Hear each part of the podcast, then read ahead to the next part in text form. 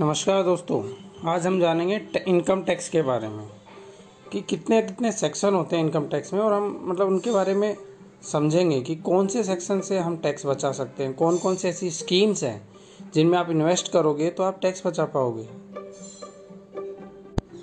अभी होता क्या है कि हमें कहीं भी, आपने स्टडी की होगी, कहीं हमको ये नहीं इनकम टैक्स और इन सब के बारे में कोई डिस्कशन नहीं होता था, कभी स्कूल में कोई डिस्कशन नहीं हुआ आपके पेरेंट्स हमारे जो पेरेंट्स हैं उन्होंने हमारे साथ कभी ऐसा करना तो कोई डिस्कशन हुआ ही नहीं आज तक। तो आज हम लोगों को क्या लगता है कि इनकम टैक्स जो है उस इसका रिटर्न भरना उसकी प्लानिंग करना एक बहुत कॉम्प्लिकेटेड प्रोसेस है। इसके लिए वो लोग सीए के पास जाते हैं जबकि इतना सिंप्लीफाइड प्रोसेस है आप खुद अपना आईटीआर भर सकते हो।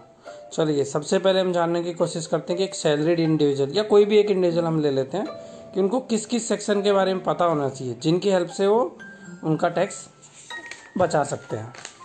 चलो, सबसे पहले हम बात करते हैं जो सेक्शन सबसे फ़ेमस है एटीसी इनकम टैक्स का एटीसी सेक्शन अभी हम आपको बताते हैं कि इसमें इनकम टैक्स के एटीसी सेक्शन में आप डेढ़ लाख तक की इन्वेस्टमेंट कर सकते हो।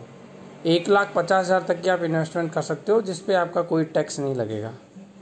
अभी हम जानते हैं कि इनकम टैक्स की ये ए स्कीम है। इसके बारे में, इसमें कौन कौन से सेक्शन आते हैं?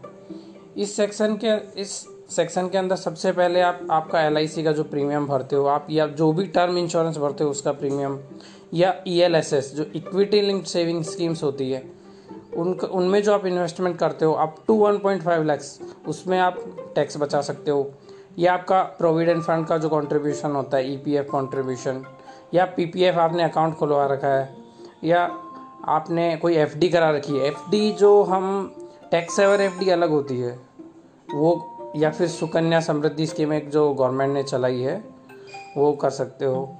ये यूलिप यूलिप प्लान जो, जिसमें आपको यूनिट लिंक्ड सेविंग स्कीम जिसको बोलते हैं तो आपका इन्वेस्टमेंट भी होता है और आपका इंश्योरेंस भी होता है।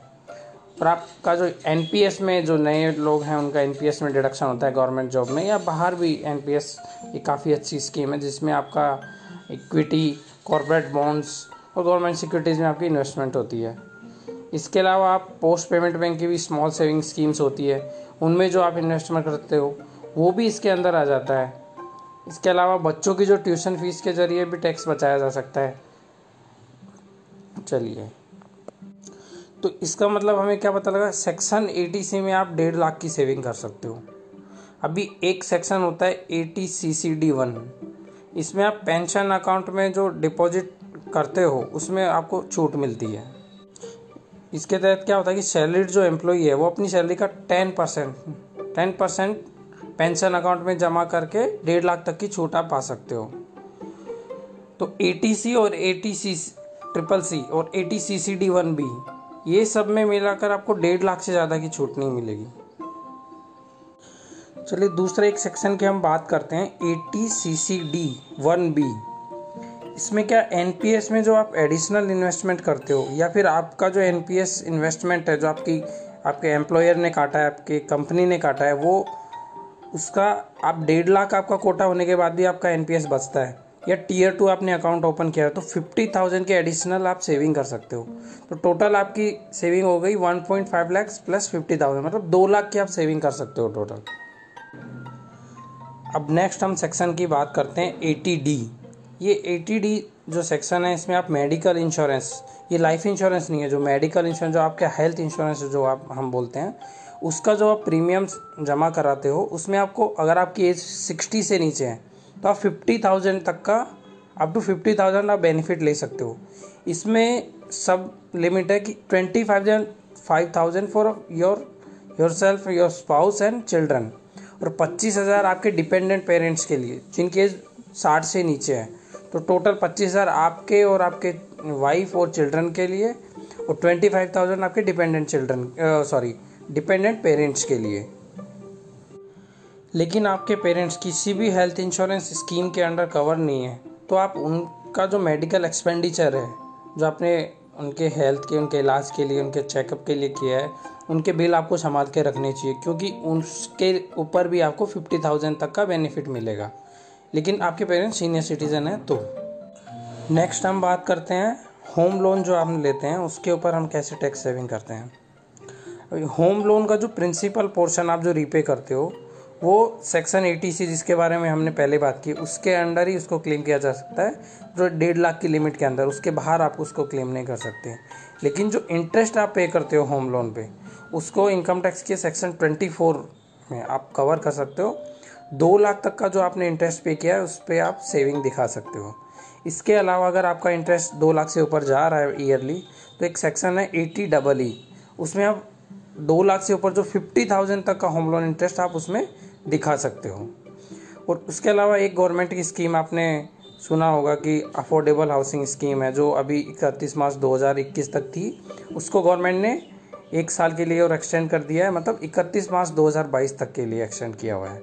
तो उसके अंदर आप नया घर लेते हो तो डेढ़ लाख तक का आपको जो इंटरेस्ट है, उस पर आपको छूट मिलती है। ठीक है?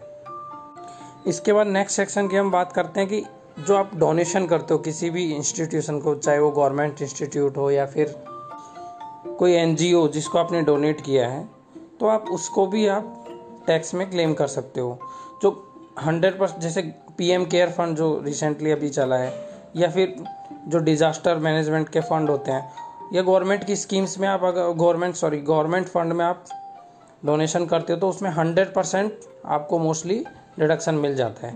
और चैरिटीज़ में आई थिंक फिफ्टी परसेंट आपको चैरिटीज़ में अप टू फिफ्टी परसेंट आपको उसमें टैक्स में वेविंग होती है।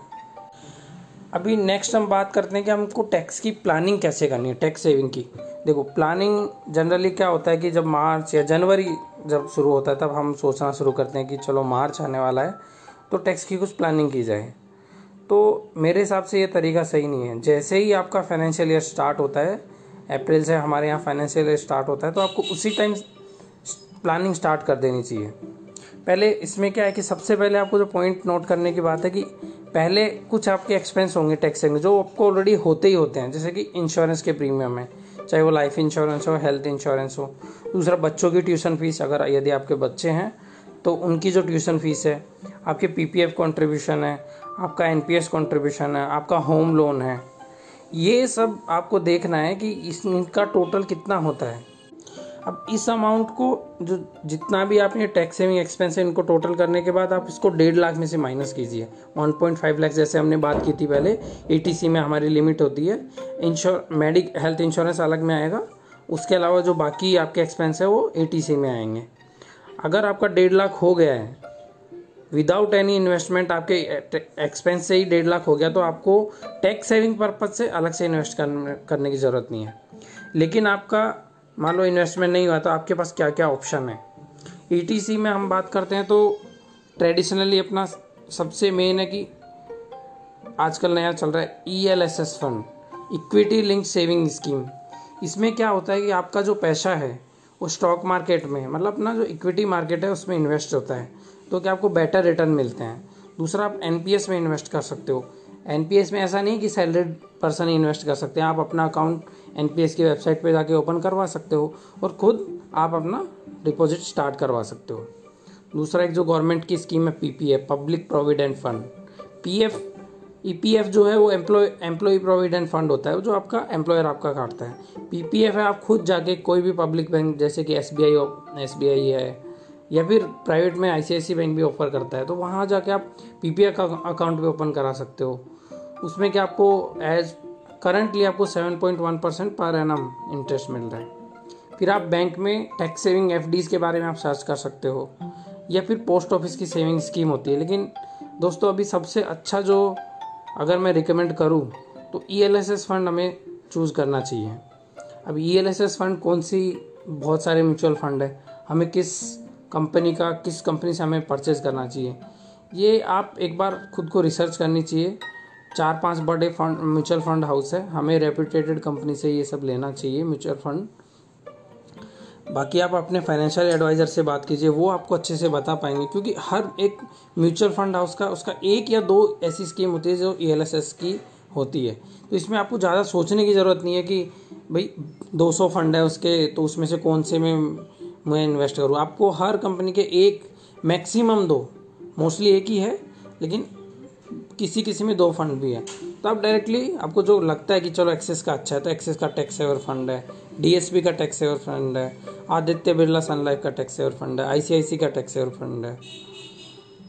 इनमें आप इन्वेस्ट कर सकते हो। मैंने पर्सनली डीएसपी एक्सिस आईसीआईसीआई और आदित्य बिरला इसमें इन्वेस्ट किया हुआ है। अभी ई एल एस एस पे हम रिटर्न देखे पिछले 10 साल के या 20 साल के। चलो 20 साल के नहीं, देखते हैं, क्योंकि 20 साल के रिटर्न में इंडिया की ग्रोथ इतनी ज़्यादा हुई है कि आपको रिटर्न अच्छे दिखे। पिछले 10 साल का भी आप C A G R compound annual growth return देखते हो तो वो आपका मिनिमम टेन टू टेन तो है ही, दस तो है ही है। तो आप सोच सकते हो कि आपको दस परसेंट पर इंटरेस्ट भी मिल रहा है, और दस परसेंट की ग्रोथ के साथ आपका टैक्स भी सेव हो रहा है तो वहाँ पे भी आपकी सेविंग हो रही है। तो ई एल एस एस एक बहुत ही अच्छा ऑप्शन है। सी में अगर आपकी टैक्स सेविंग एक्सपेंस से आपकी लिमिट एग्जॉस्ट नहीं हो रही है तो आप ई एल एस एस को यूज़ कर सकते हैं। इसके अलावा एक गवर्नमेंट की स्कीम है, सुकन्या समृद्धि योजना। यदि आपके गर्ल चाइल्ड है तो ये भी स्कीम काफ़ी अच्छी है। तो आप उनके नाम पे अकाउंट ओपन कर सकते हैं, इसमें आपको टैक्स डिडक्शन मिलेगा। बाकी एलआईसी प्रीमियम वो सब तो आपको पता है कि उसमें भी आपको छूट मिलती है। इस तरीके से हमने देखा है कि इतना कोई मुश्किल नहीं है। अगर हम प्रॉपरली हम अप्रैल मंथ से स्टार्टिंग से आप प्लान करोगे तो आप आपके लिमिट जो भी लिमिट है डेट वो आप उसमें पूरा आप इन्वेस्ट कर सकते हो और आपके टैक्स को अच्छे से बचा सकते हो। चलिए नेक्स्ट पॉडकास्ट में हम बात करेंगे कि हम आईटीआर खुद से कैसे भर सकते हैं, चाहे वो कोई सा भी आई टी सैलरीड पर्सन हो या बिजनेसमैन हो, वो खुद से, बिना किसी सीए की हेल्प के हम कैसे आईटीआर भर सकते हैं। चलिए दोस्तों नेक्स्ट में मिलते हैं।